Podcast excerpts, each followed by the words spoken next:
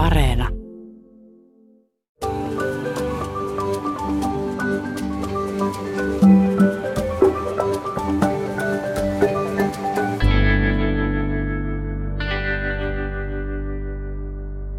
Perinteisesti kolme tietäjää, joiden kerrotaan ensimmäisenä jouluna saapuneen lahjoja kantaen Jeesuslapsen luo, on enemmänkin loppiaisen ajan juhlan aiheita. Mutta tämä vuosi nyt on muutenkin ollut niin poikkeuksellinen, että me Hilkan kanssa haluttiin ottaa vähän ennakkoa. Pyydettiin tänne studioon kolme viisasta jo nyt tuomaan meille arvokkaita lahjoja, joita ihmiskunta voisi tässä ajassa ja just tänä jouluna aidosti tarvita. Kyllä, ja näitähän me saatiin. Nyt lähtee jakoon nimittäin viisaus, rakkaus ja rauha, kun meille vieraksi ovat saapuneet rakkauden filosofiaa tutkinut professori Risto Saarinen. Hei. Viisautta tutkinut teologian tohtori Jenni Spännäri. Moikka, kiva olla täällä. Ja rauhankasvatuksen asiantuntija Hanna Niittymäki. Moi vaan. Hienoa saada teidät studioon juhlistaa tätä varsin poikkeuksellista joulun aikaa meidän kanssa. Mä kaadan tässä meille samalla kupposet klögiä, niin päästään vähän yhdessä pohtimaan suuntaa kohti joulurauhaa, joka, eh, joka ehkä olisikin jotain vähän enemmän kuin vain poikkeustila. Niin ja hyvää jouluaikaa myös meidän kuulijoille sinne. Olet kääntänyt korvasi horisonttiin. Minä olen Hilkka Nevala. Ja minä Mikko Kurenlahti. Ihan alkuun Risto Saarinen, mä käännän huomioon sun puoleen. Miten sä lähtisit hahmottelemaan vastausta tämmöiseen kysymykseen, että mitä se rakkaus oikeastaan edes tarkoittaa? Rakkaus on tunne ja sillä on varmaan ihmisessä kaikenlaisia kemiallisia taustoja ja perusteita, mutta rakkaus on paljon enemmän kuin ne. Rakkaus on tietoista toimintaa. Rakkaus on toisen ihmisen arvostamista. Ja siitä arvostamisesta voi sitten lähteä tällaiset kiihkeämmät tunteet ja ajatukset liikkeelle. Sitä varmaan tarkoittaa myös sitä, että rakkaudella on siis hyvin monia eri ilmentymismuotoja. Onko siellä kaikkien eri ilmentymismuotojen taustalla sun mielestä hahmotettavassa jokin juurikin tietynlainen yhdistävä ominaispiirre, mistä tietää, että nyt puhutaan rakkaudesta? No jo Uudessa testamentissa sanotaan, että suurin kaikista on rakkaus, jos rakkaus on niin iso, että ei sitä voi sillä lailla puristaa johonkin yhteen. On tätä eroottista rakkautta, joka ehkä ensiksi tulee mieleen, sitten on lähimmäisen rakkautta, toisen auttamista. Antiikin maailmassa ajateltiin, että ystävyys on kaikkein hienointa rakkautta. Mä, itse ajattelen jotenkin näin, että tämä tällainen toisen arvostaminen ja toisen huomioon ottaminen on sellainen, josta nämä kaikki muut voi lähteä liikkeelle, mutta eihän niitä voi puristaa tähän yhteen muottiin kaikkia.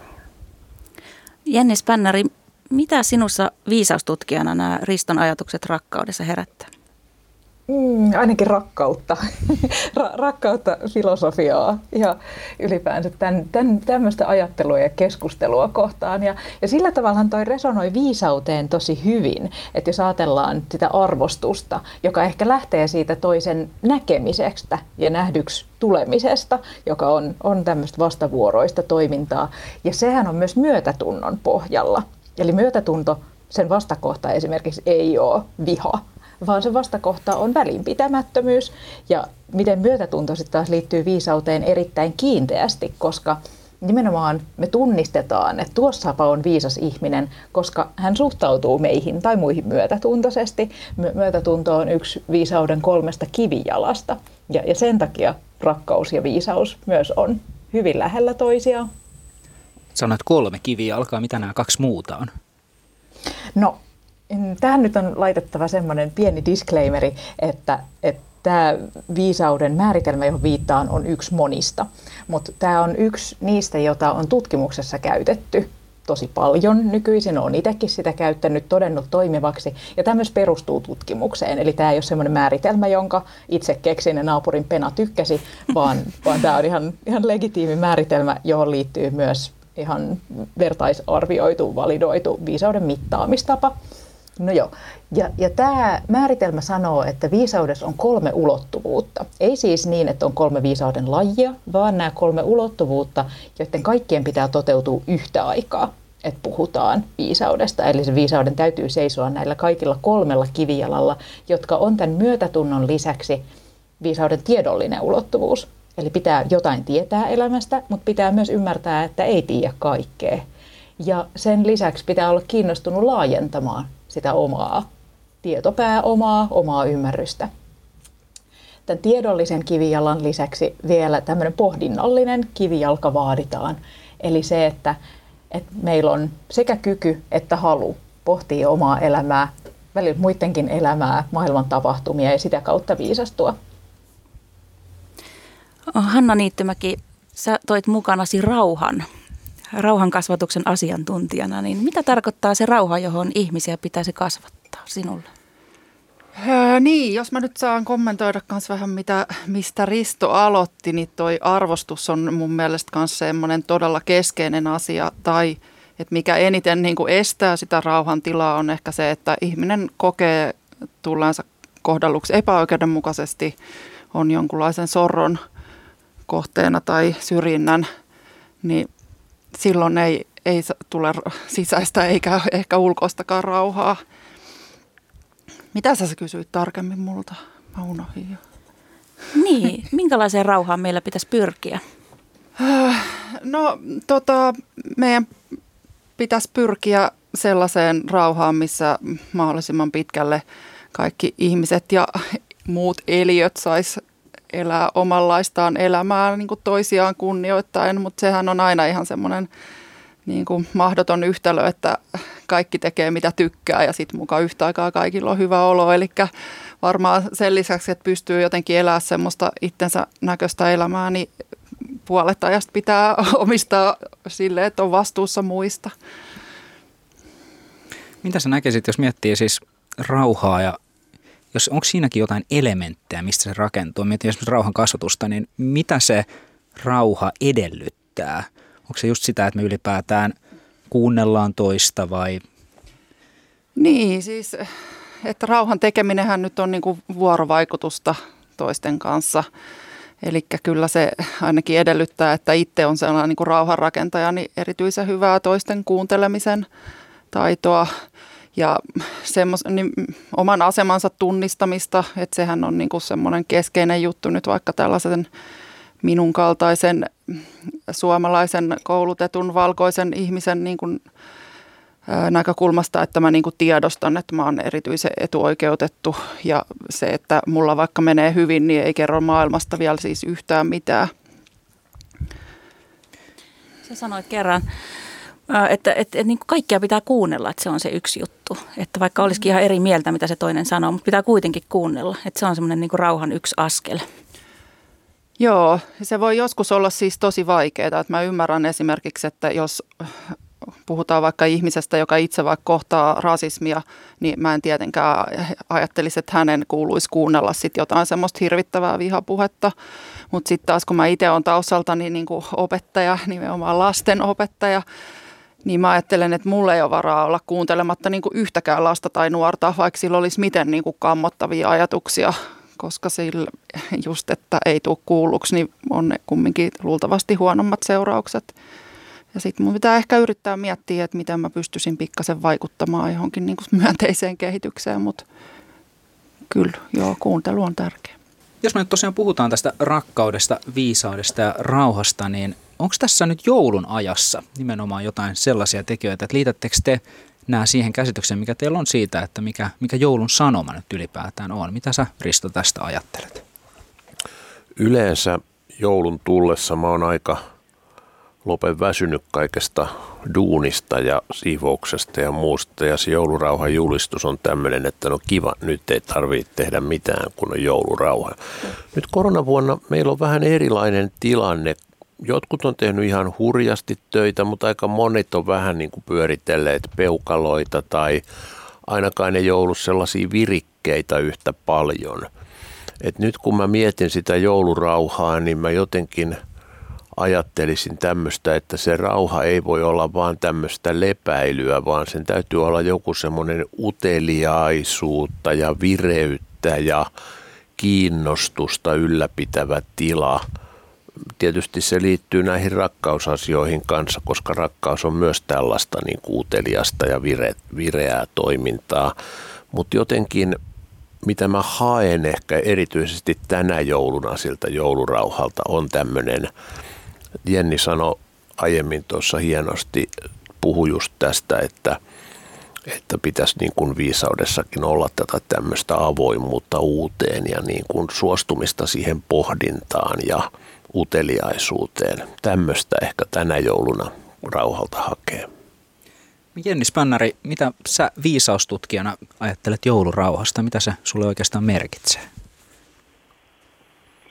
Mä läksin kyllä miettimään sen kautta, mitä Risto äsken sanoi, että kun aikaisemmin me ollaan tultu ehkä keskenämme, vaikkapa me suomalaiset, aika kuitenkin samanlaisista tilanteista siihen joulurauhan pysäkille tietyllä tavalla, että nyt on, se, nyt on se aika hellittää, nyt on se aika viettää enemmän aikaa rakkaittemme kanssa ja niin edelleen. Ja nyt poikkeusvuonna me tullaan aika erilaisista lähtökohdista. Että just niin kuin Risto sanoi, niin on, on ihmisiä, jotka jotka ei ole pystyneet tekemään kaikkea sitä, mitä normaalisti tehdään, mutta on ihmisiä, jotka on ihan kesto- ja jaksamiskykynsä äärirajoilla. Ja tämä on tullut esiin myös, kun ollaan tutkittu myötätuntoa ja inhimillisyyttä korona-ajan työelämässä, mistä keväällä tehtiin tutkimus, että, että me ollaan tavallaan samassa veneessä, mutta aivan eri puolilla ja aivan eri kansilla sitä venettä. Niin näkisin, että kun mun mielestä viisaus on sellaista ajattelua ja toimintaa, joka luo mahdollisimman paljon hyvää mahdollisimman monille, mahdollisimman laajalti, mahdollisimman pitkällä aikavälillä.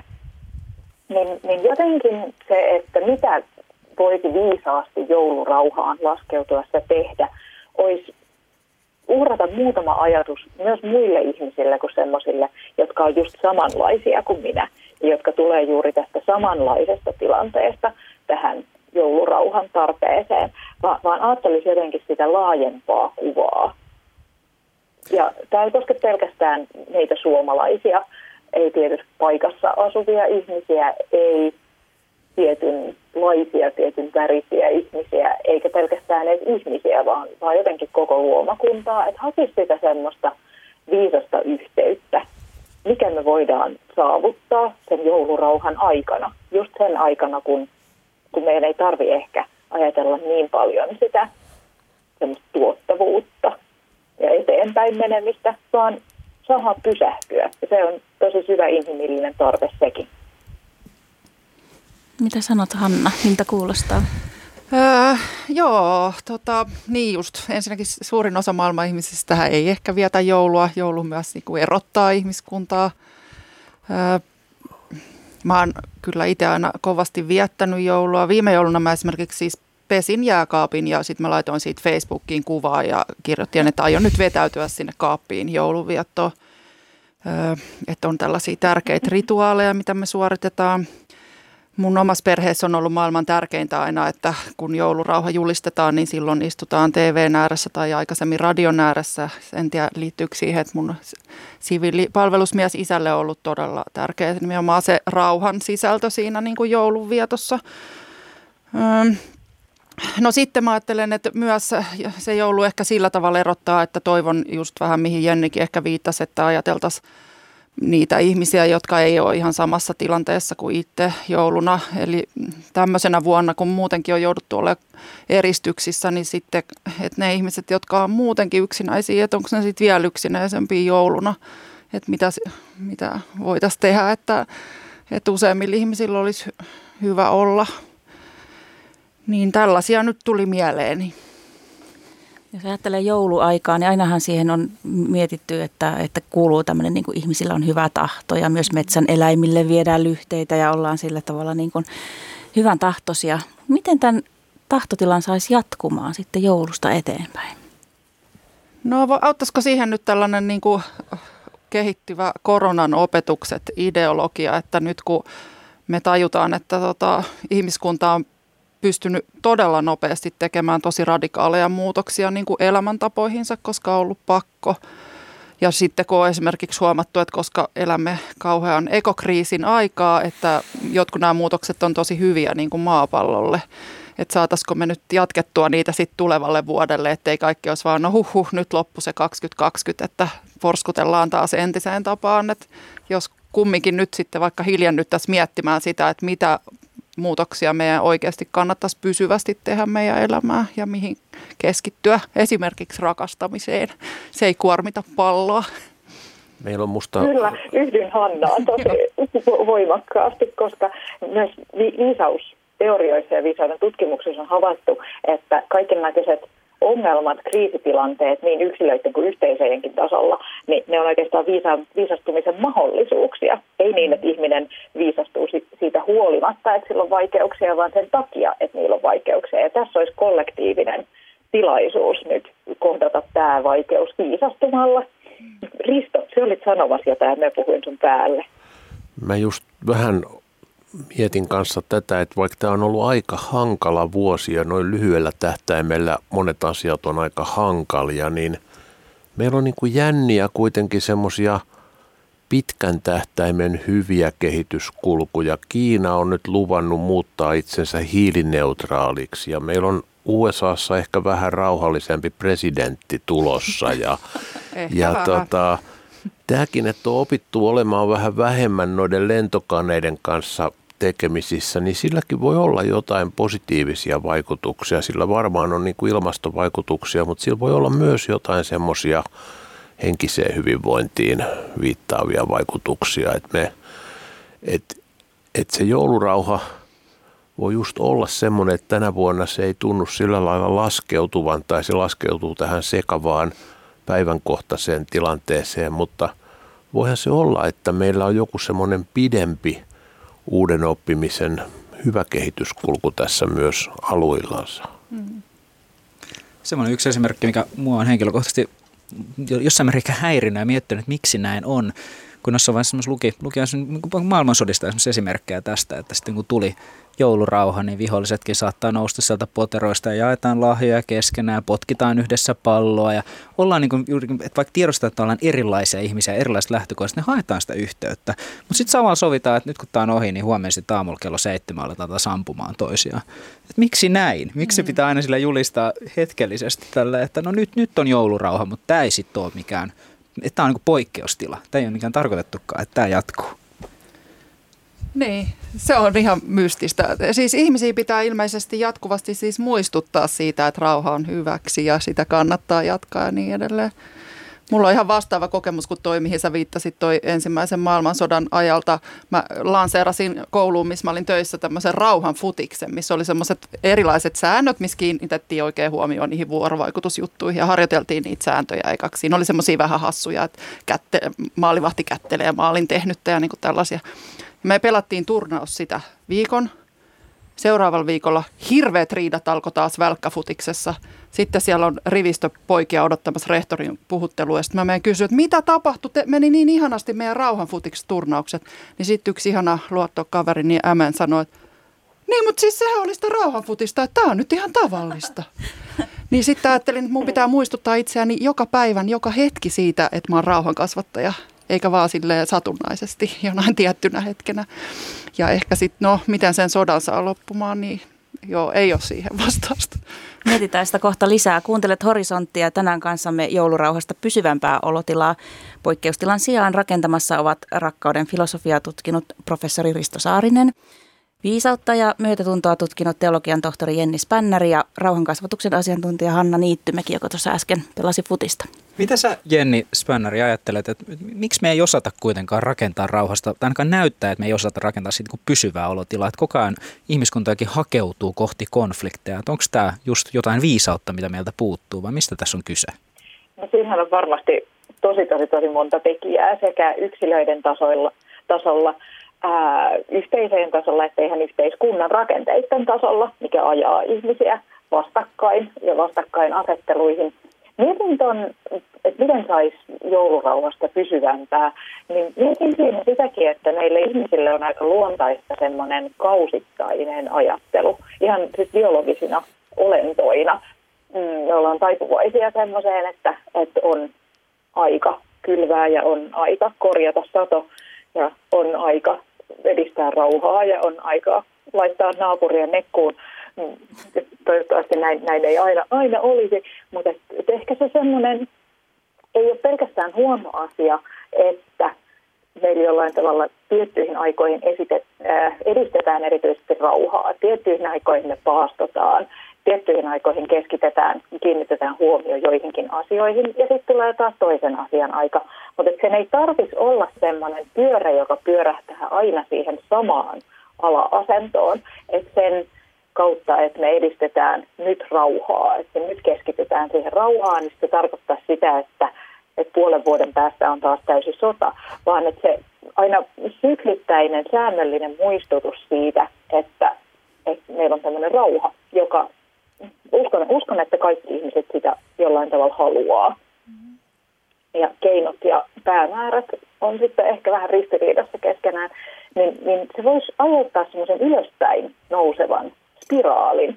Siis sen, että aina olisi vähän enemmän rauhaa, kun se rauhan sykli tulee, rauha tulee siis vuosikellossa jälleen kohdalle, niin, niin se veisi sitä aina vähän ylöspäin. Ja tämähän nyt vaatii tietysti tietoista ajattelua, tietoista ponnistusta sekä jokaiselta meistä, jokaisen meistä on se mahdollisuus, että yhteisöiltä, että yhteiskunnilta ja niiden johtajilta, mutta että en näe sitä syklisyyttä yksinomaan semmoisena mm, pahana asiana tai semmoisena väsyneenä pyöränä, joka aina lompsahtaa sitten sinne asentoon. Asiat ovat huonosti. Kyllä me, niin kuin tässä aiemmin sanottiin, niin voidaan nähdä tässä ajassa siis paljon hyviä kehityskulkuja. Nythän voidaan yhdeksi esimerkiksi nostaa tämmöinen yhteiskunnallinen keskustelu oikeudenmukaisuudesta, tasa-arvosta, vallankäytöstä. Meillä on ollut MeToo-keskustelua, Black Lives Matter-keskustelua, vähemmistöjen sukupuolten oikeuksista, vahva kampanjointi myös globaalin ympäristön puolesta. Niin onko tämä Risto ymmärrettävissä jotenkin rakkauden lisääntymisenä maailmassa?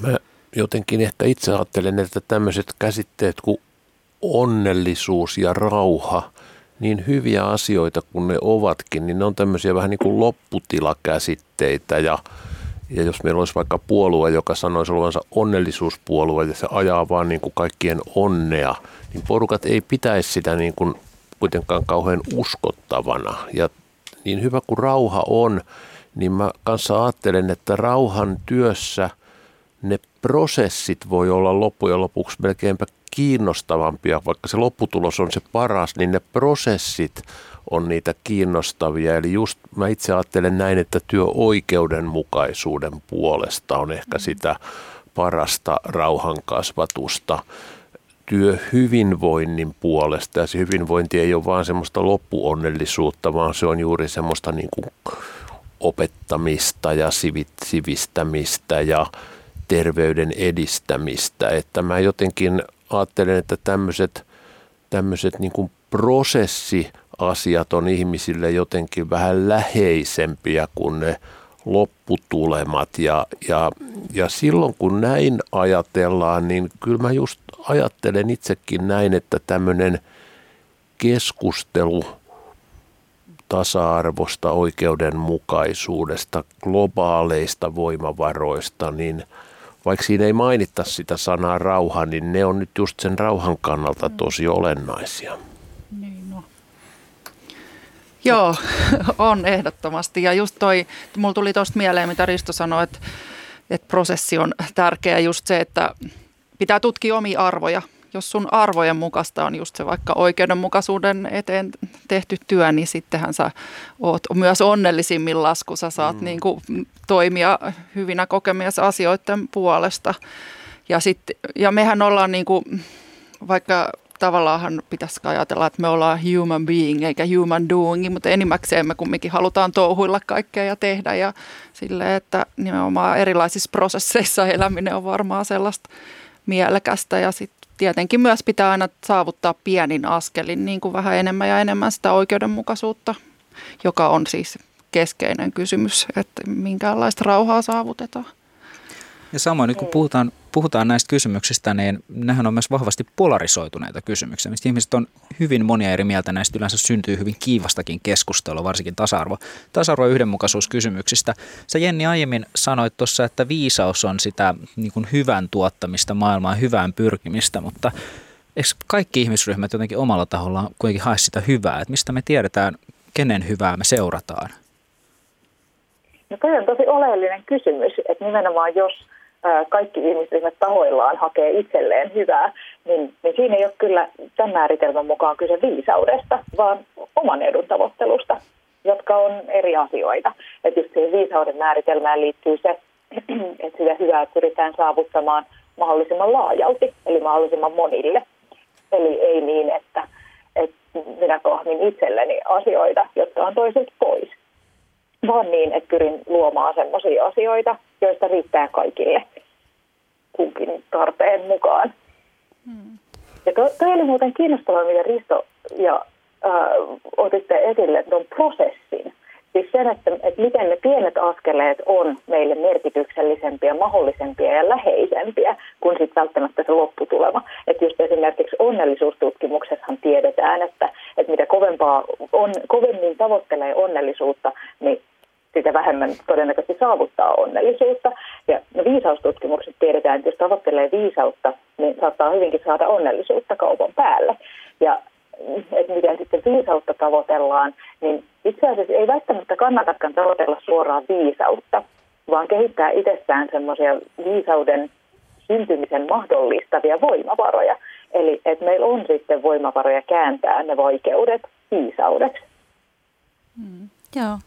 Risto, tuota sun tuoma lahja oli rakkaus, niin mist, miten rakkaus voisi olla rauhan rakentamisen välineenä ja, ja onko se jossakin niin kuin kaikkien tavoitettavissa vai miten se toimii?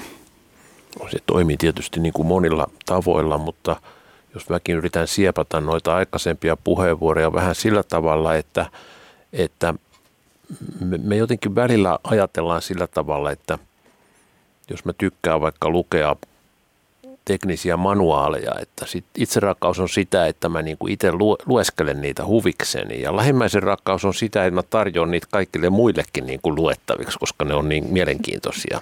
Ja sitten ihmettelen, että tähän nyt on kumma, että mä harjoitan lähimmäisen rakkautta ja porukat ei niinku tykkääkään siitä.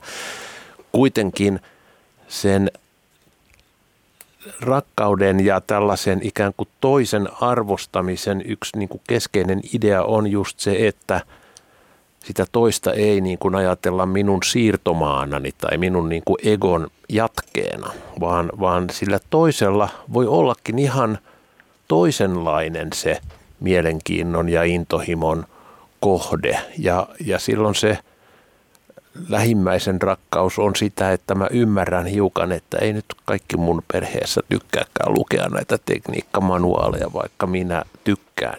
Ja silloin, silloin myös se rauha ei ole tämmöistä, tota, miten nyt sanoisi, harmaata mössöä, jossa kaikki on niin kuin samalla, samaa mieltä kaikesta, vaan siihen rauhaan kuuluu tämmöinen – hurja moninaisuus ja semmoinen suostuminen siihen, että tässä, ollaan niin kuin aika, tässä on aika monenlaista vipeltäjää jo ihan tässä niin kuin lähi, lähipiirissä. Ja silloin tietysti sitten myös se työ sen rauhan puolesta ja, ja oikeastaan se rakastaminen on myös sitä, että, että suostutaan siihen erilaisuuteen ja halutaan niin kuin tukea sitä toista niin kuin toisenlaisena. Ja, tä, ja tällöin ollaan niin kuin aina siinä prosessissa ja ja se lopputulos ei ole sitä, että kaikki on samanlaisia kuin minä itse, vaan, vaan se moninaisuus runsastuu. Yksi haaste, Hanna Niittomäki, heitän sulle tästä kysymyksen haaste, mikä tähän sisältyy nimenomaan rauhan kasvatuksen näkökulmasta, on se oikeastaan se, että kun ihmiset ajattelee asioista niin monilla eri tavoin, ja me ollaan niin moninainen joukko, jotka nimenomaan huutaa vähän eri kulmista sitä, sitä asiaa ja omista näkökulmistaan, niin mist, mi, mihin asti meidän pitää kaikkia näkökulmia kunnioittaa ja kuunnella, vai meneekö siellä jossain jotkut rajat? Äh, joo, et, tota, no pitäisihän tietenkin kaikkien osata toteuttaa semmoista kunnioittavaa puhetta niin kuin toisista, että, että toki mä vaikka kun pidän koulutuksia, niin teen ekaksi selväksi, että ei saa möläytellä semmoisia niin toisten ihmisarvoa loukkaavia asioita, että periaatteessa ei pitäisi kuunnella, mutta sitten tavallaan nyt kun yhteiskunnassa on paljon sellaisia voimia, jotka möläyttelee – asioita, niin kyllä mä nyt pitäisin kumminkin tärkeänä, että joku on kuulolla ja miettii, että miten me voitaisiin vaikuttaa vaikka semmoisiin niin ikään kuin ihmisvihamielisiin niin kuin mielipiteisiin. Uskotteko te, että löytyykö tällaisten monien keskenään huutavien äänien joukosta joku yhteinen tie sinne kestävämpään joulurauhaan rauhaa vai vaatiiko tämä tavallaan väistämättä sitä, että me otetaan joku suunta ja suljetaan tämän perspektiivejä kuitenkin ulos? Tämä nyt liittyy tavallaan taas siihen, että miten, miten me tiedetään, ketä seurata ja mihin asti. Jos me ollaan tosiaan, niin kuin Risto kuvasi, tämmöinen hyvin moninainen joukko, niin onko sieltä hahmotettavissa joku yhteinen tie parempaan huomiseen? Tai onko sieltä hahmotettavassa tämmöinen niin kuin hyvien teiden joukko? Kyllä, kyllä musta on tosi vaikea kysymys, miten suhtautua mölä, möläyttelijöihin tai kaikenlaisiin niin kuin jyrkkiin ja polarisoiviin kantoihin, koska, koska en mä haluaisi edustaa sellaista suvaitsevaisuutta, että kaikki kivat vaan niin kuin suvaitsee toisiaan ja tyhmät, mm. tyhmiä taas ei suvaita. Että, mutta, mutta on juuri näin, niin kuin tässä äsken sanottiin, että, että, että jos halutaan edistää asioita, niin täytyy olla niin kuin tietynlaisia, tietynlaisia rajoja. Ja mä luulen, että tämä on tämmöinen ihmiskunnan juuri tällä hetkellä yksi niin kuin kohtalon kysymyksiä, että millainen sananvapauskäsitys meillä on, kuinka paljon vapautta meillä on puhua toisista kaikenlaisia asioita, mitkä on ne, mitkä on ne reunaehdot. Mä luulen, että viisaus olisi niin kuin just sitä, mitä tässä tarvitaan. Mm. Voi, voi hyvin olla, koska yksi osa tai tärkeä osa viisautta on semmoinen avoimuus. Ja, ja tätä ehkä voisi edistää kaikille ihmisille, kaikille tahoille, riippumatta siitä, että mikä, mikä se mielipide on, niin että olisi avoin myös, myös muille ja muunlaisille ihmisille, muunlaisille mielipiteille. Ja tämä voisi olla semmoinen viisas lähtökohta lähteä rakentamaan keskusteluyhteyttä ja rauhaa. Myös asia, joka on tiiviisti yhteydessä viisauteen, on tämmöinen moninäkökulmainen ajattelu ja kompleksisuuden ymmärtäminen. Ja että on olemassa semmoisia pirullisia ongelmia, kysymyksiä ja aihealueita, joissa ää, ei ole mitään oikeaa yhtä mm. vastausta, miten, miten pitää tehdä, ja jossa kyllä ja ei on oikein yhtä aikaa. Ne on yhtä mahdollisia vastauksia, eikä niitä, niitä koskaan saada erotelluksi toisistaan tai arvotetuksi. Että se semmoisen monimutkaisuuden, kompleksisuuden keskellä eläminen on aika keskeinen viisaustaito nykyisin. Ja sen takia tahot, jotka väittää, että, että näihin kompleksisiin ongelmiin ne voidaan helposti määritellä, ne voidaan helposti ratkaista, niin, niin sanoisin, että se on vähemmän viisasta kuin se, että, että sanoo, että, että täällä on monenlaista viteltäjää, niin kuin Risto äsken sanoi. Joo, toi on hyvä. Mun tota, lapsuuden sankari M.K. Kandhi sanoi jostain syystä, että jokaista asiaa voi katsoa seitsemästä eri näkökulmasta. Mä en tiedä yhtään, miten se oli päätynyt tähän seitsemään, mutta mulla on jäänyt se jotenkin mieleen, että nimenomaan että niitä näkökulmia on aina hirveä määrä ja just, että kaikki asiat ei ole joko tai ja nykyään on vielä vähemmän joko tai kuin ehkä joskus aikoina. Joo, mulla on semmoinen romanttinen ajatus, että ihmisissä on kuitenkin sisällä joku semmoinen hyvä tahto ja tieto, että, miten, että he tietää tavallaan, että, että miten pitäisi toimia oikein. Miten sitä saisi sitten lisättyä, että se rauha voisi levitä? Niin, ehkä just sitä kautta, että ihmiset kokisivat, että ne tulee kuulluksi niin kuin huoliensa kanssa. Että kyllä niin kuin semmoisetkin, joiden mielipiteet saattaa mun mielestä olla ihan ääliömäisiä, niin niillä on sitten ehkä joku syy, joku oma pelko ja epävarmuus, että on tullut hylätyksi väärin kohdelluksi ja jotain. Ja sen takia ehkä pitää vaikka jotain tiettyä ihmisryhmää uhkana itselleen tai näin. Että kyllä jotenkin semmoinen niin kuin ihmisten niin kuin henkilökohtainen kohtaaminen ja just se, että yhä enemmän ja enemmän nähdään kaikki toisemme ihmisinä eikä jonkun ryhmän edustajina esimerkiksi, niin edesauttaisi semmoisia hyviä tasa-arvoisia suhteita. Mitäs tällainen monelle tuttu eettinen ohjeistus kuin rakasta lähimmäistäsi niin kuin itseäsi? Voisiko tämä Risto Saarinen sun mielestä jotenkin toimiva yhteiskunnallinen ohje tähän aikaan? Se on just, että miten se luetaan, että jos jos luetaan, että kaikkien pitää olla se niin kuin minä itse ja sitten mä rakastan mm. niitä sellaisina kuin minä itse olen, niin silloin se ei taatusti toimi niin kuin yhteiskunnallisena ohjeena. Sitten sekin, että sä tavallaan kutistat itse, itse jotenkin nollaksi ja aina palvelet niin kuin kaikkia muita ja ajattelet, että se on se lähimmäisen rakkaus, niin, niin, niin sekin tuntuu vähän sellaiselta – yliampuvalta tai siinä myös puuttuu ehkä se jämäkkyys taikka, taikka semmoinen niin kuin linjakkuus. Mä oon eri yhteyksissä puhunut siitä, että että tuommoinen vaikka niin Uuden testamentin rakkauskäsitys, niin siinä on aika paljon tällainen ajatus, että se rakkaus on meitä suurempi voima ja se on niin kuin iso ja silloin tavallaan ennen kuin siinä on se itse ja lähimmäinen, niin siinä on se rakkaus ja rakkaus jotenkin alkaa tehdä minusta sitä, mitä mä olen ja siitä toisesta toivon mukaan jotakin, ei sellaista kuin minä, mutta kuitenkin jotakin siihen, siihen vievää, että se tämän lähimmäisen rakkauden tai tämän käskyn idea olisi se, että se rakkaus vaikuttaa kuhunkin meistä eri tavoin, mutta jollakin tavalla. Tätä on aika hankala. Kyllä, mä myönnän, että esimerkiksi tämmöistä niin kuin poliittista toimintaohjelmaa tästä ei ihan helposti pysty vääntämään, mutta kyllä, kyllä mä niin kuin esimerkiksi ajattelen sitä, että, että kun mä katson vaikka erilaisia tällaisia populistisia puolueita tai tällaisia aika jyrkkiä kantoja, mitä niissä on, niin toisaalta mä sitten kuitenkin, vaikka mä oon itse jotenkin kavahdan niitä aika paljon, niin mä jotenkin ajat, yritän ajatella sillä tavalla, että nämä kuitenkin on kohdannut jotakin tärkeitä kysymyksiä, jotka on just tämmöisiä niin kuin hankalia ongelmia, joihin meillä ei ole heti sellaista – että jos mä niin kuin väitän, että ei, ei nämä pystytään nämä teidän jutut helposti ratkaisemaan, niin se on, niin kuin, se on niin kuin lapsellista tai sellaista niin kuin pinnallista ajatella sillä tavalla, että, että silloinkin kun kohdataan tämmöisiä hyvin itsestä erilaisia jyrkkiä kantoja, niin pystyisi ajattelemaan, että siinä on nyt joku todellinen kysymys, joka ei ole ihan helppo helppoja. Me vaaditaan niin kuin paljon prosessointia ennen kuin me päästään sen ongelmaan. Me ei voida niin kuin ylimielisesti sanoa, että mä oon niin kuin fiksumpi kuin te tai jotakin tällaista. Mitäs Hanna, jos sä tässä hetkessä käännät katseen kohti tulevaisuutta tämän, tämän kaikkien näiden haasteiden edessä ja tässä tilanteessa, missä nyt ollaan, niin minkälaisia rauhantaitoja sä haluaisit nähdä ihmisyhteisöltä?